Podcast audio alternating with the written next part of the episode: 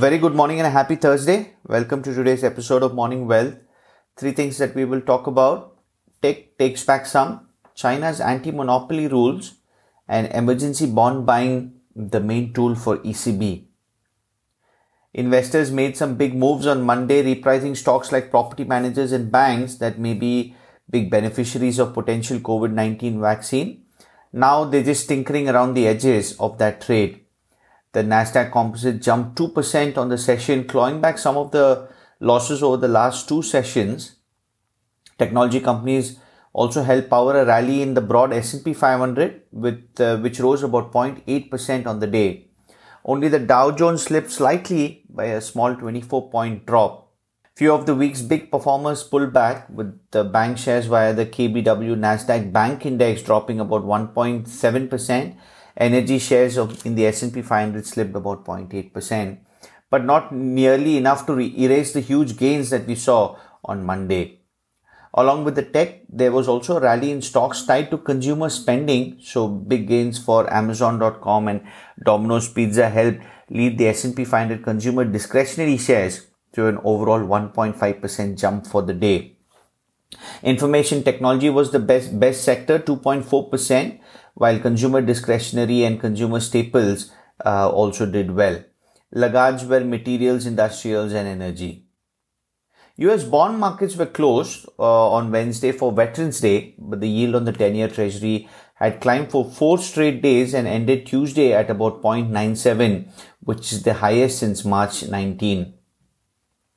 In the commodity space, oil prices extended their advance. Brent crude oil, the international benchmark, rose about 1% to 44.06. Data from American Petroleum Institute late Tuesday showed a large drop in US crude stockpiles, adding to the bullish sentiment on oil.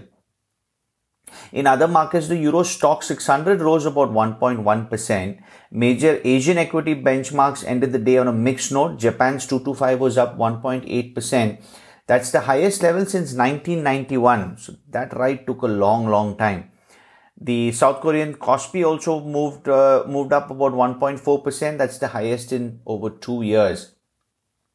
China was a different story. The main benchmarks in both Hong Kong and uh, Hong Kong and China ended lower. Shares in some China's uh, biggest technology con- companies fell sharply for a second day.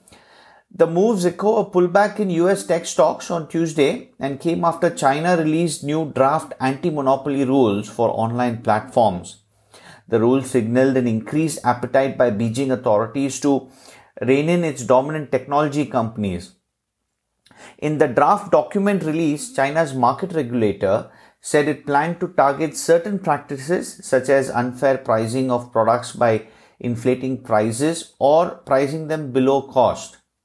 Other rules could target the use of data and algorithms to offer different prices to different consumers or the use of market cloud to restrict sales on competing platforms. The regulator proposed setting up a review system to ensure platforms don't abuse their market position under the suggested rules. Violators may be asked to divest assets and technologies or intellectual property Network infrastructure and licensed key technologies may also be subject to checks by authorities. All this when Singles Day, the sales set a phenomenal record, 78 billion in sales. Remember last year they had done 38 billion, which in itself was a record. While Alibaba is setting new records with respect to Singles Day sales, anti-monopoly rules or the draft document has cast a cloud on the performance of tech. Overall, I think the tech sector lost about 300 billion in market cap. Tencent Baba continued their uh, downtick yesterday. Lastly, on the FX front, the ECB's emergency bond buying and long-term loans to banks will remain the main tools for providing support to the economy is what Christine Lagarde said, effectively ruling out interest rate cuts. The duration of the support matters as well as the level, she said, in the bank's annual forum. The ECB is widely predicted to increase and extend its 1.35 trillion euro pandemic bond buying program at its meeting in December, and many economists also expect it to make changes to, to, to its ultra cheap credit for banks. That's the update. Stay safe and healthy, everyone, and I'll speak to you tomorrow.